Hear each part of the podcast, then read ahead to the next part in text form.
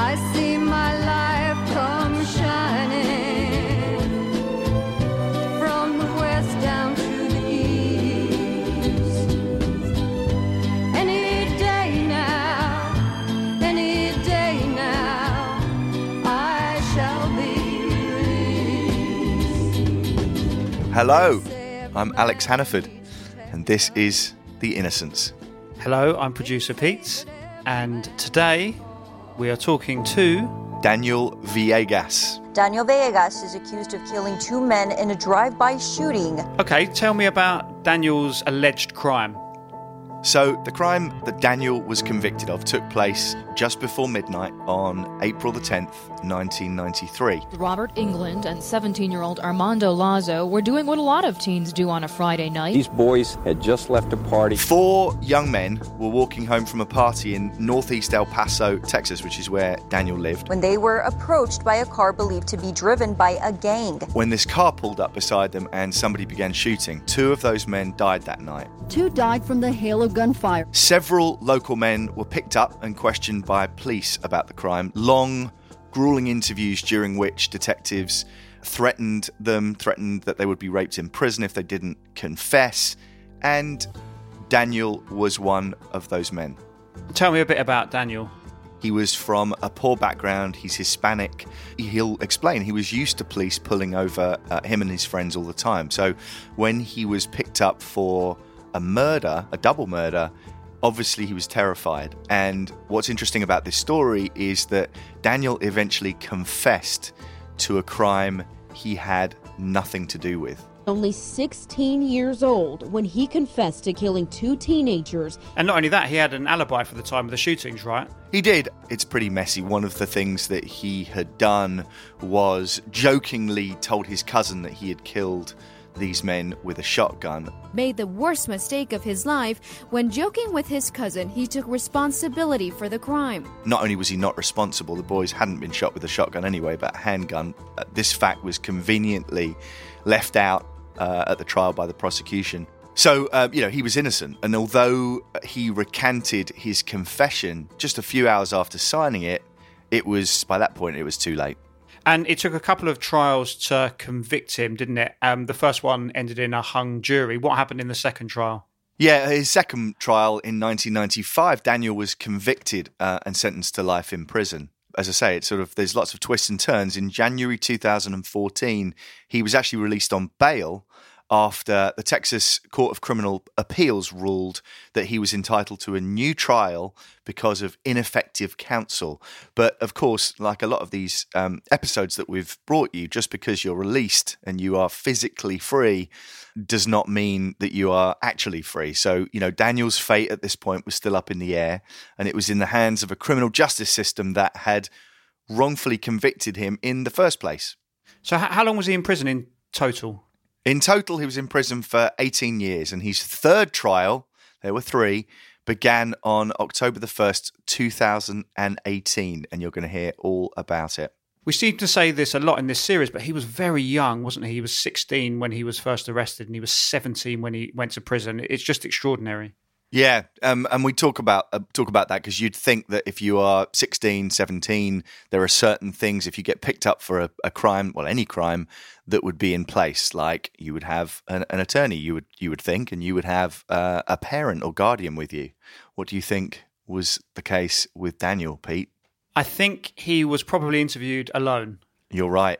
It's worth pointing out that there's um, the reason I heard about Daniel's case was from Pro- Proclaim Justice, from John Hardin at Proclaim Justice, but also um, there's a very what has become a kind of viral video clip of Daniel when he is found innocent, and it, you can look it up on YouTube. But we'll talk about that in the show. It's actually in the interview you're about to hear, just a short clip of it. But just just to watch it as well, it's it's absolutely extraordinary, and um, it's quite hard not to get emotional when you watch it. A brief word from one of our sponsors. If, like me, the election was such a nail biter, it affected your sleep, and America's politics continues to do so, Helix Sleep may have just the solution. I got my mattress about a month ago. You may remember from our previous podcast series that my dog Scruff beat me to the punch when it came to trying it out, but since then I've kicked him off and have been having fantastic night's sleep every night. Helix Sleep has a quiz that takes just two minutes to complete matches your body type and sleep preferences to the perfect mattress for you. I took the quiz. I was matched with a medium mattress suitable for side sleepers. So it's soft, but still really supportive, and I'm falling asleep right away. So if you're looking for a mattress, take the quiz. You order the mattress that you're matched to, and the mattress comes right to your door, shipped for free. You don't even need to go into the mattress store ever again. So for my listeners, you can go to helixsleep.com slash masses, as in huddled masses, take their two minute sleep quiz, and they'll match you to a customized mattress that will give you the best sleep of your life. They've got a 10 year warranty. You get to try it out for 100 nights risk free, and they'll even pick it up for you if you don't love it. But you will. Helix is offering up to $200 off all mattress orders and two free pillows for our listeners at helixsleep.com slash masses.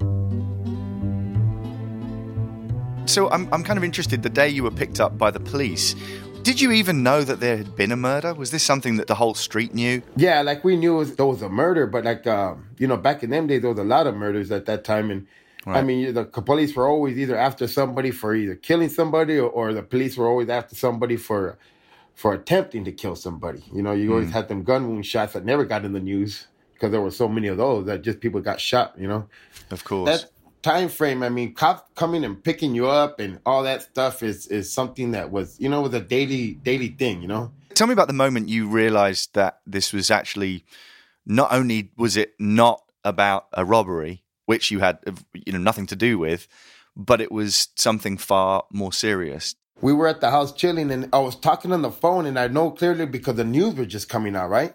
Hmm.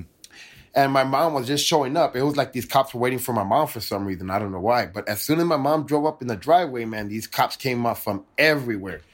And when they kicked down my door, they didn't even come toward me. I was like closer to the door than my friend Marcos, right?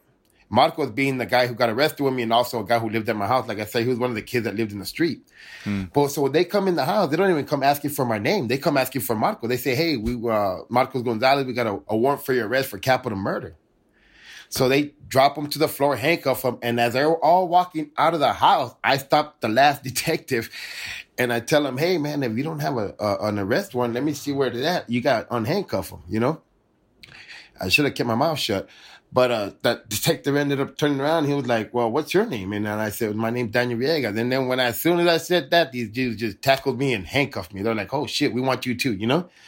When they took you to the station, Daniel, did you have a, a family member accompany you? You were a minor. No, no, they didn't have no family member accompany me. They threw us in uh in the back of that cop car and started talking about we killed these kids and took off. They didn't even tell my mom where we were going. They just pushed her out the way. I know you're young at this point, but I mean, presumably, knowing that you had nothing to do with this, you thought that this would be cleared up in a matter of hours and you'd be back at home.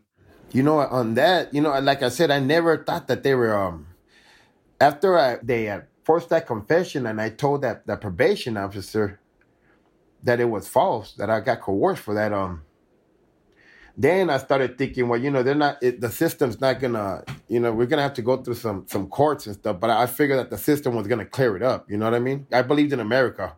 You thought it would take time. Yeah. That they would realize that you had nothing to do with it. What was your reaction, Daniel, when you learned that your cousin, David Rangel, had told the police that you had committed the murders? Do you remember that moment?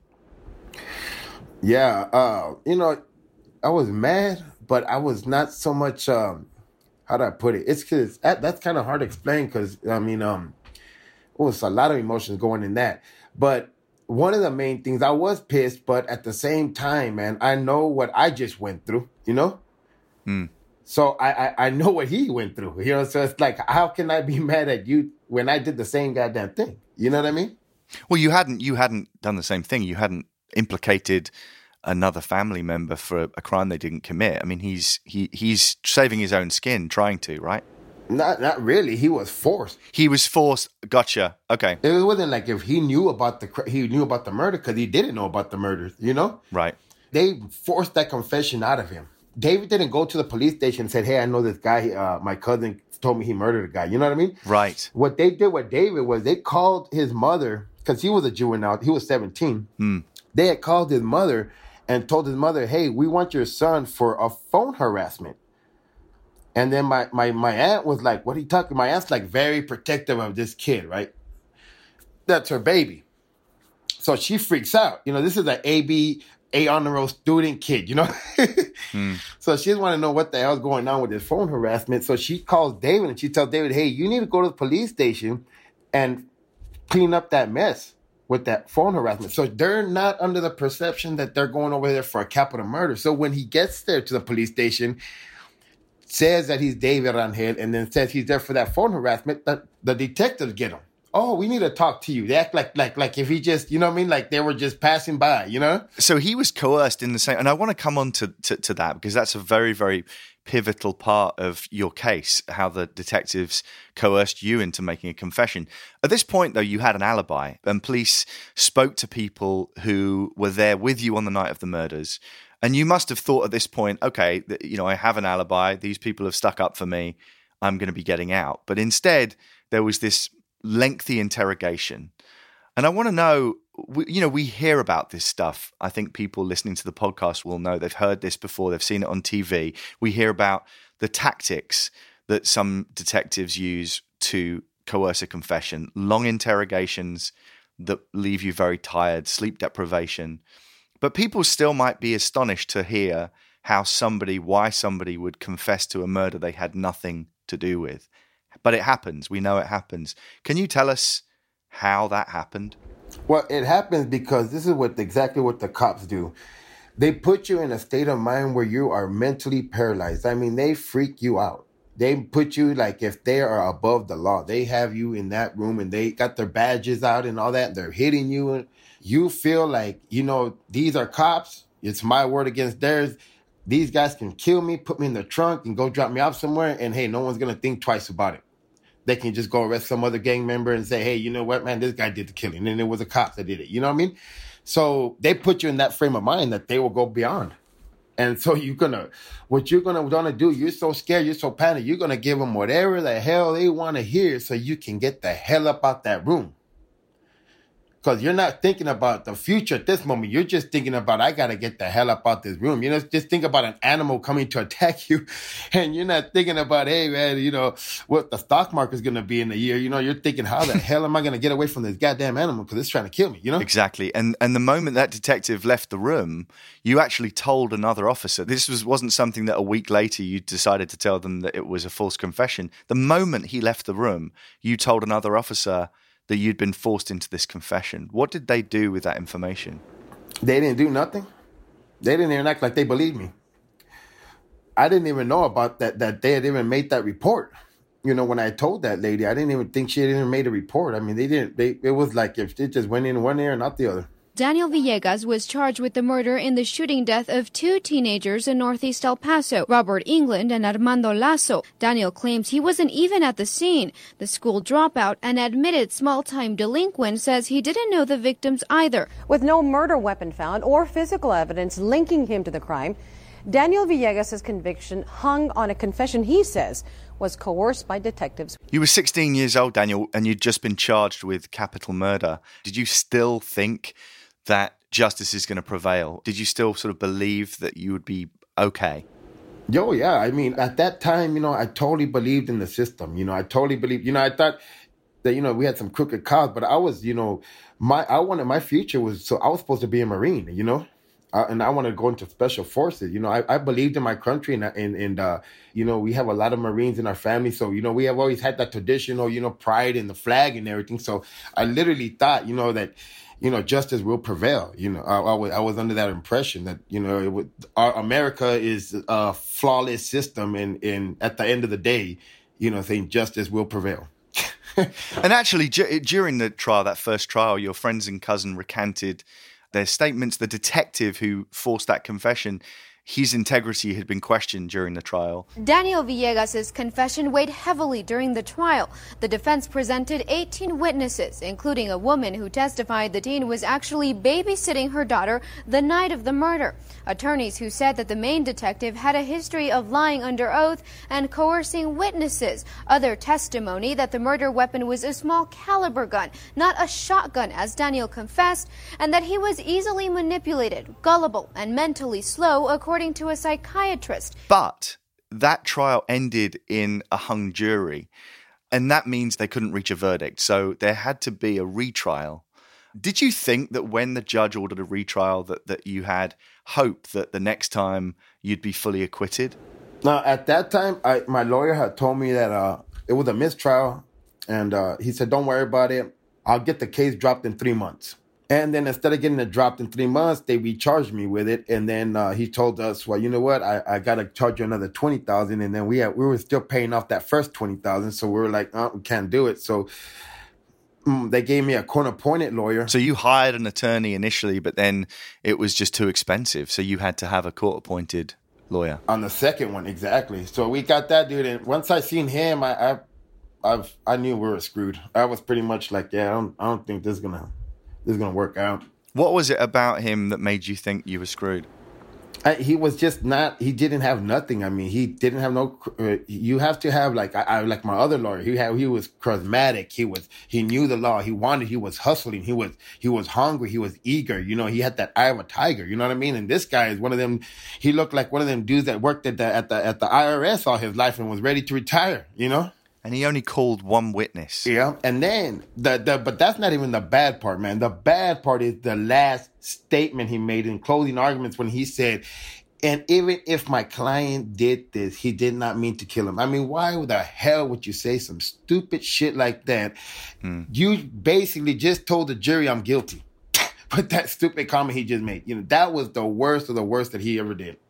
And I, I, I mean, I think that dude is just. I can't believe that he's still a lawyer right now. It He's still practicing. me. And you, Yeah. you, you're still. Don't forget. I mean, uh, uh, the, the people listening to this, that you are still very, very young at this. Seventeen years old, I think. A second trial convicted Villegas of capital murder with an automatic life sentence. Do you remember the guilty verdict being read out? Oh yeah. Yep, I sure do.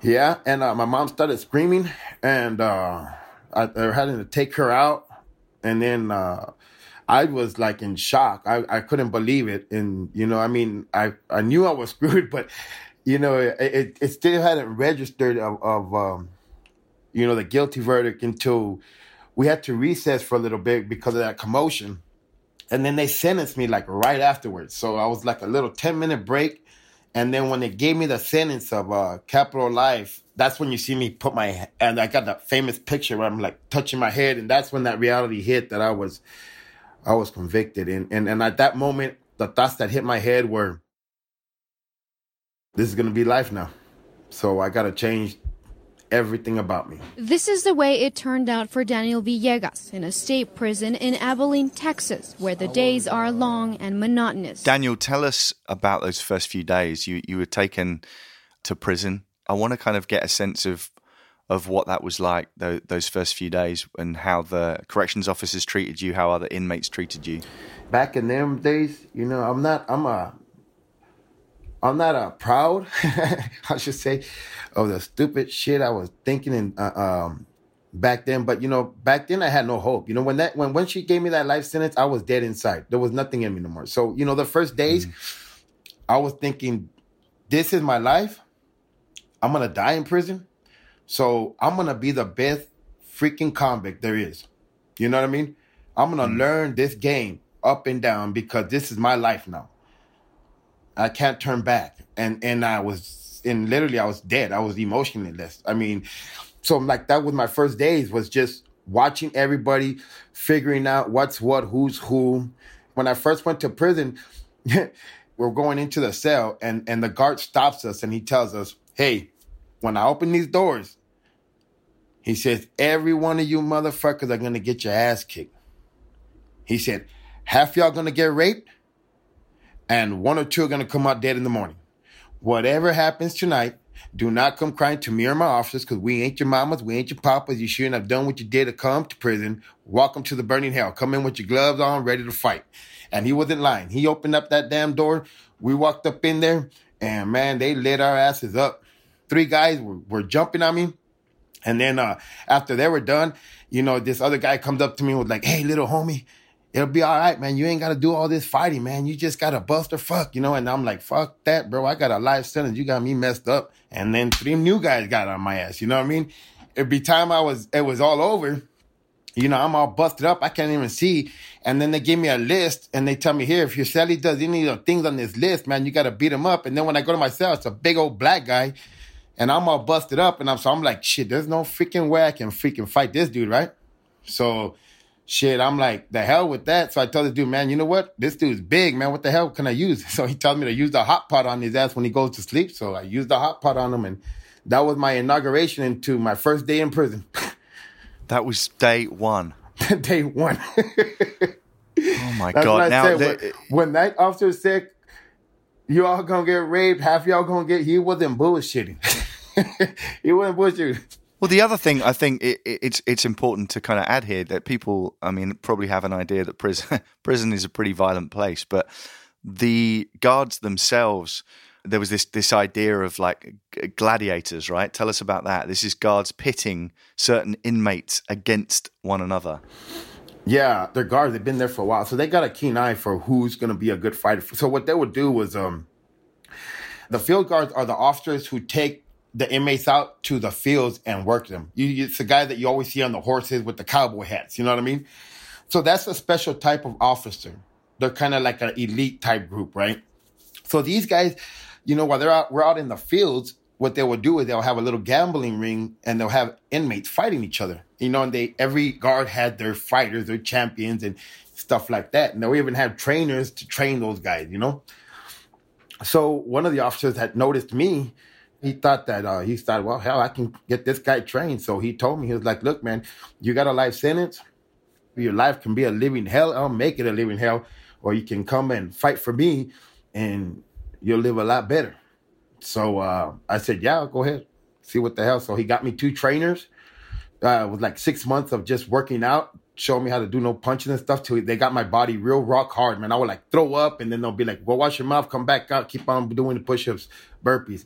And then my body was like nothing but nerve endings. And once it became that hard, then they started showing me how to, you know, how to do uh, tactical fighting techniques and stuff. And then they would get these big old black guys to come and whip my ass because there was, you know, one of the things about fighting is you got to get rid of that fear of getting hit. You know what I mean? So they would always put these dudes on you to whip you real quick, man, so to get you away from that fear of, of getting punched. And I did that for years. Years. Mm-hmm. You were in prison for 18 years. Was there any point when it wasn't violent? Did it get less violent or was it violent all the way through?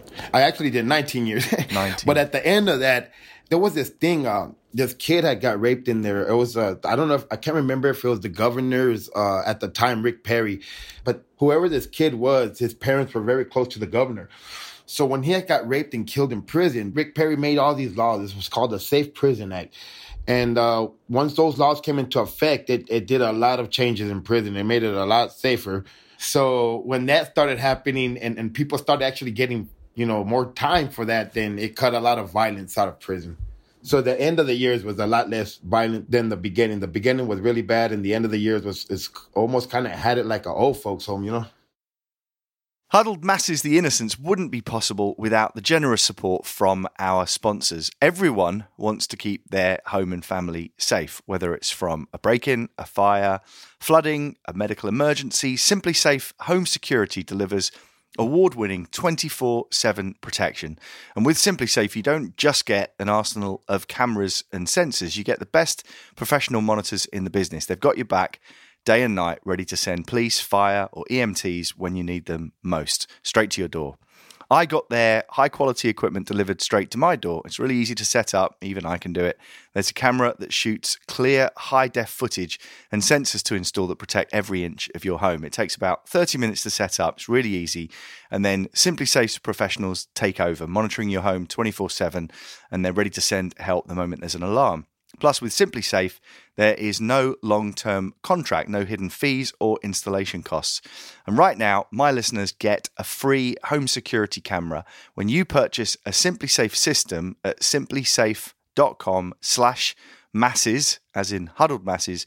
You also get a 60-day risk-free trial, so there's nothing to lose. Visit simplisafe.com slash masses for your free security camera today. Local contractor Jan Mimbela heard about Daniel's case through mutual relatives. In the past two years, he spent $80,000 of his own money to find proof that Daniel did not commit double murder. Tell us about John Mimbela. He was this family friend who became a sort of crusader for your freedom. Yeah, John's a great guy. I mean, that guy is um he's he's something else. Uh, when he came into the picture, I mean, that's the guy who brought life back into me. Like I remember how I told you that I was dead, and um, he's the one that his enthusiasm, man, his his his passion, his he was just one of them guys that was not gonna take no for an answer. You know, you're gonna agree with him.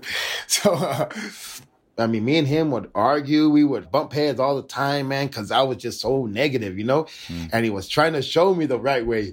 John has been there for me for forever, man. The highest court in Texas would later rule that confession was coerced. The Texas Court of Appeals ordered a mistrial. Villegas was released on bond awaiting a third retrial. You were released on bond, awaiting this appeal in 2014. Tell us about those first few days of freedom. Oh man, those were like paradise. Everything was just going so fast, you know? I was seeing these uh iPads and, and I was trying to figure them out how to get onto the internet. I had a Mac computer that they had gave me.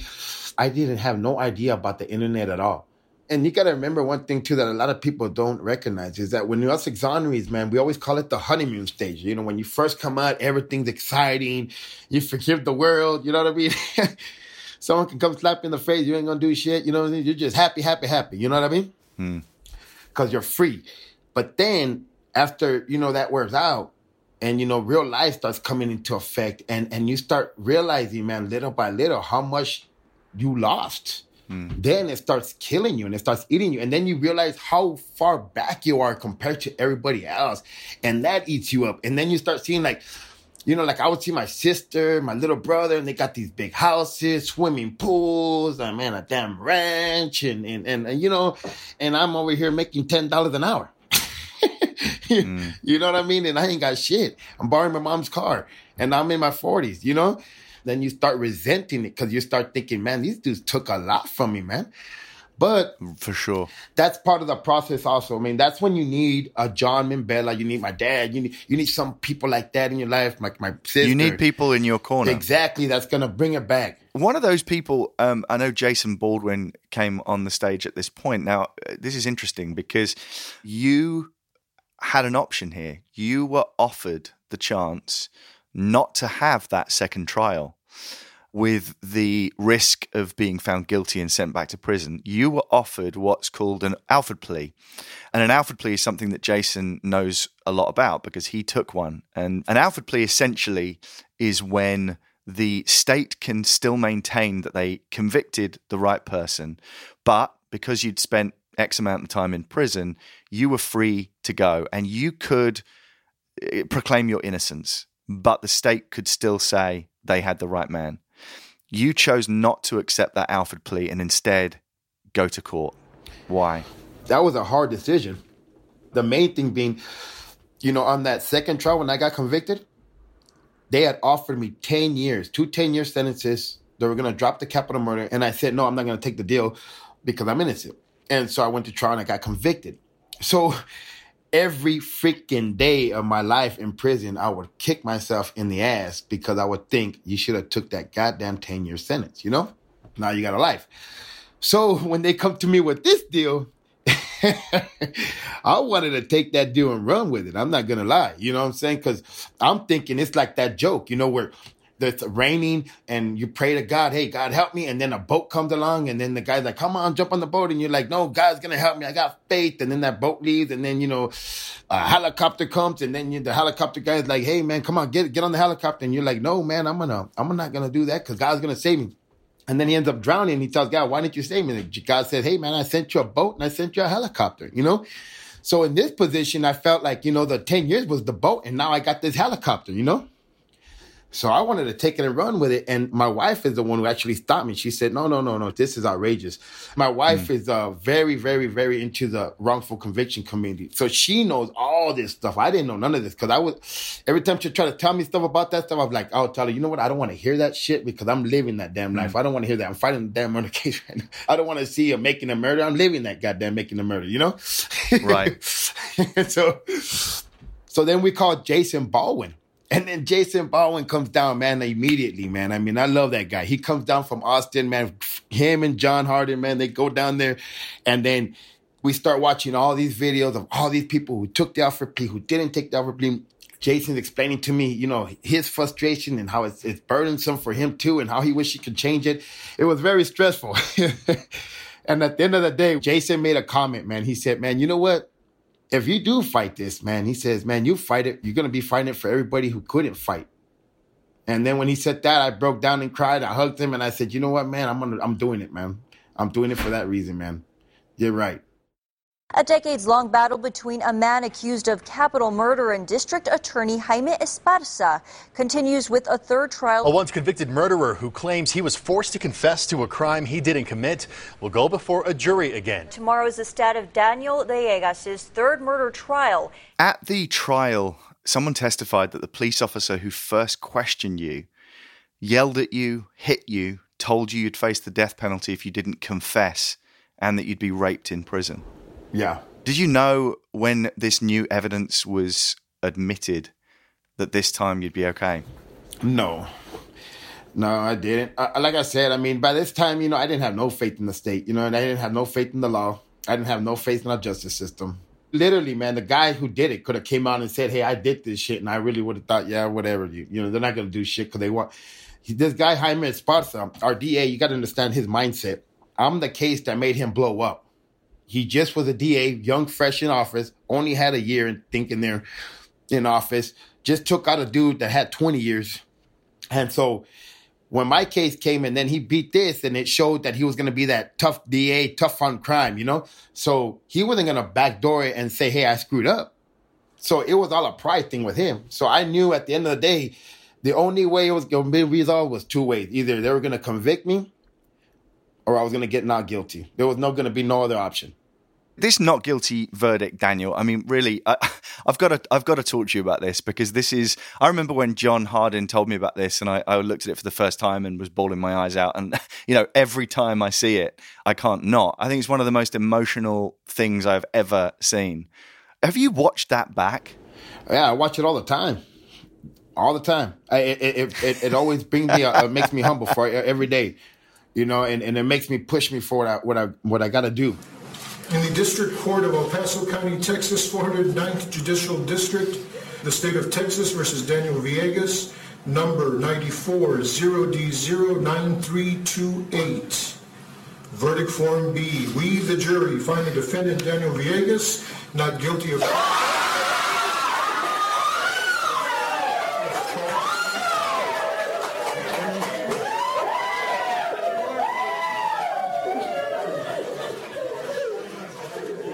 that was a miracle right there. You do not get what I had right there.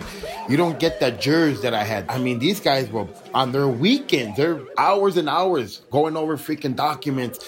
This was really what, what the justice system would do when everybody plays their part and does their part to the fullest, you know? Daniel, how did you celebrate? What happened next? What happened that evening? Where did you go? What did you do? Right after the verdict, I just uh, I just came home to change real quick, and then I went to St. Mark's we thank God. We had a prayer right there at St. Mark's. There was this big old Virgin Mary statue that I actually uh, participated in building in that church, and it's humongous. It was one of my first projects. It was the perfect place to to make that prayer. So I, then after that, we went to a restaurant, but I was so mentally exhausted. I mean, I, I was like a walking zombie. The the the the actual celebration didn't actually start to the next day because at that time, me and my wife we were just mentally exhausted we were just like going through the motions, you know, wanting to help and go home. I bet. I bet. I can't even imagine. Um, I want to know a bit about what life is for you like now, Daniel. We're a couple of years on. You've got kids. You're going to law school. Tell me, tell me what you're doing. Tell me, tell me about you. What you're doing today. Okay, well, I, I found my calling. I've been always wanting to know what my calling is, you know, and I couldn't figure it out. And then finally, it just came to me. I put out in Facebook one day, "Hey, man, I'm looking for another job, another, you know, another way of life. No construction. Anybody have ideas?" And I just got an overwhelming response of all the, and then like all these lawyers and stuff were calling me too, like like uh, messaging me, whatever. And I was thinking, why the hell, what would the hell would I do in a law office, you know? So I talked to one of them and I was like, yeah, man, well, what would I be doing? And so he tells me, man, oh, you know, you'll be helping out with the, you know, with the criminal cases. I felt good about it. And then I went to go do the interview. And then um, after that, I was like, you know what, man, uh, I feel this job. So I took the job. And then when I took the job, I mean, it's just, I'm just, it was like I was born for this job. Like, I just started, I, I can know people, like, when they come to me and, they, and they're worried about their cases, I've been through that. So I'm like, hey, don't worry about it. You know, this is what we're going to do. Remember, the judge always going to say this. And I explain it to them because, you know, when they hear from a court, it just sounds so scary, you know? So I just give it to them in, in modern day terms, you know, in human terms, you know, and, and I and I and I tell them, look, I went through the same thing, man. So they know who I am too. So when they see that I what I've been through and I'm right there comforting them, I mean, they just it heals them, you know what I mean? And it makes me feel so good. I feel like my life is being fulfilled. I'm helping people, and at the same time, I'm getting my own therapy. You know, because a lot of times when I tell these people advice, it's like I'm teaching myself. well, that, that that's the other thing I think is the, the trauma of it. People, I think, were, you know, and I keep mentioning this clip because it's so powerful, but people will look at that and think, oh, that's o- overwhelmingly emotional and positive, and Daniel got justice, and everything was perfect afterwards. But the emotional toll, the trauma of what you went through, is not something that just disappears overnight. Oh, that's gonna stay with us forever. I mean, it's never gonna disappear. You know, the only thing is that it, during, you know, with time, it gets a lot easier to fight. It gets a lot easier to deal with. As far as it leaving you, it, it never leaves you. I mean, you're always gonna have that, and and it's a good thing too. You know, it's kind of like Paul with that thorn in the side. I'm not a you know big Christian thumper, or go to Sunday church, but I am kind of spiritual, and and you know Paul would always cry about this little pain he had on the side. He'll tell God to take it out, and God said, "No, that just lets you know you're alive." You know, so that pain is kind of like that. You know, I mean, it's never gonna go away, but it mm. kind of lets me remember where I, where I was at, where so, you were back then. Yeah, exactly. So what I kind of do now to beat that. Is there something interfering with your happiness or is preventing you from achieving your goals? BetterHelp will assess your needs and match you with your own licensed professional therapist. You can start communicating in under 48 hours. It's not a crisis line, it's not self help, it's professional counseling done securely online. There's a broad range of expertise available, which may not be locally available in many areas, and the service is available worldwide. You can log into your account anytime, send a message to your counsellor, and you'll get timely and thoughtful responses. Plus, you can schedule weekly video or phone sessions so you won't ever have to sit in that uncomfortable waiting room as with traditional therapy. BetterHelp is committed to facilitating great therapeutic matches so they make it easy and free to change counsellors if you need to. It's more affordable than traditional offline counselling, and financial aid is available. BetterHelp wants you to start living a happier life today. So visit their website, read their testimonials that are posted daily, like this one. It's like talking to a good friend. Peju lets things flow naturally, and then boom, all of a sudden, all your issues are out, and she helps you come up with strategies to work through them. So visit BetterHelp, that's H-E-L-P dot com slash masses, as in huddled masses, and join the over 1 million people who've taken charge of their mental health with the help of an experienced professional. In fact, so many people have been using BetterHelp that they're recruiting additional counselors in all 50 states. And there's a special offer for listeners to the Huddled Masses podcast, The Innocents. Get 10% off your first month at betterhelp.com forward slash masses.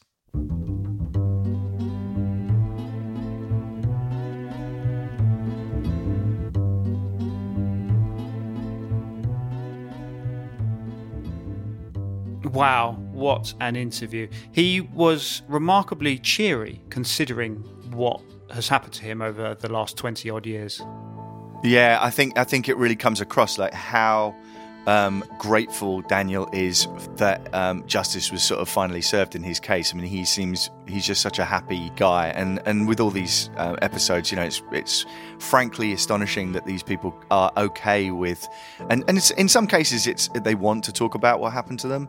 In in others, I guess there's sort of a semi kind of reluctance to have to relive these awful moments again. But with all the cases, I think that there's a the compulsion is that they want to help other people, not only help other people that could be in a similar situation, but educate people out there who don't realize that this stuff uh, can and does happen a lot, a lot more than we would expect. Well, he's actually doing that for his career now, as, as he just said there. And once again, we're talking about a forced confession from detectives. Yeah, I mean that that to me is um, I've heard this so many times now in the course of sort of my career, but it's it's still, and I'm sure people listening to this uh, that, you know there's a lot of people out there that think why on earth would somebody falsely confess to a murder that they had absolutely nothing to do with? And there's a, a line that sticks with me that Daniel told me he said they put you in a state of mind where you are mentally paralyzed. I mean, you know, these people are threatened, they're deprived of sleep, um, and you know, in the end, it sort of just feels like a way for this to stop, for just them to just to sign this piece of paper. And we've heard it time and time again. It can and does happen. And what also happens time and time again is incompetent lawyers defending people like this. Um, so he he mentioned at his second trial, his defense lawyer said, even if my client did this, he didn't mean to actually kill him. Yeah, this is an attorney that is supposed to be defending Daniel on the basis that his client is absolutely innocent and had zero to do with this crime. And then right at the end, he throws this in that, oh, by the way, that, you know, if you do think he did it, and if he did do it, he didn't mean it. You know, this is, that's just basically thrown out his entire defense. And something else that stayed with me from the interview, I imagine it stayed with most people who've just listened to it, is the violence in, in the prison and the fear of rape and the sort of gladiatorial aspect.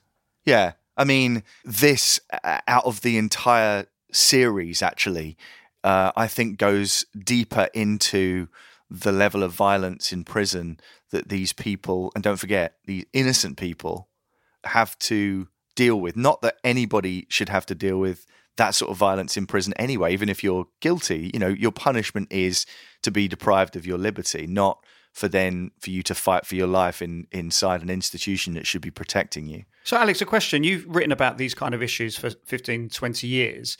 And this violence in, in prison is, is something you, you must have heard a lot about.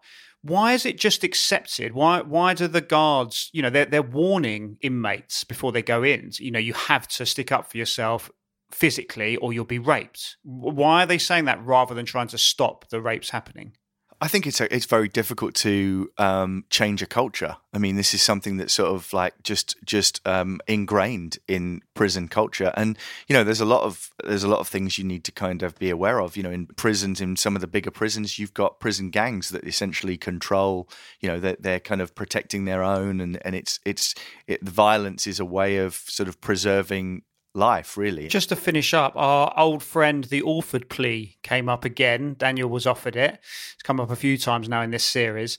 Um, and once again, Jason Baldwin was was one of those who advised Daniel not to take it. He and Jason is actually in the video, the video we spoke about at the start that you heard a bit of in the interview when um, Daniel's finally cleared of all charges. You can see Jason Baldwin and his, his big beard that we spoke about when we interviewed him. Um, you just see him sitting behind Daniel. Yeah, with John Hardin actually. So in that really emotional moment where, um, which people can can look at, that's you know they were there in court witnessing it, but Jason did advise Daniel not to take this Alford plea because it would mean, like we've talked about, that he would be physically free, but technically guilty.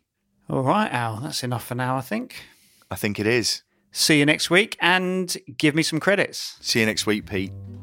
The Innocents is presented by me, Alex Hannaford.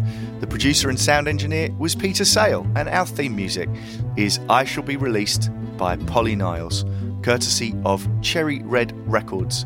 And thanks again to Daniel Villegas for today's interview, and also to Proclaim Justice and John Hardin and Jason Baldwin in particular, who put us in touch with Daniel. The Innocents is a DMT media production for Audioboom.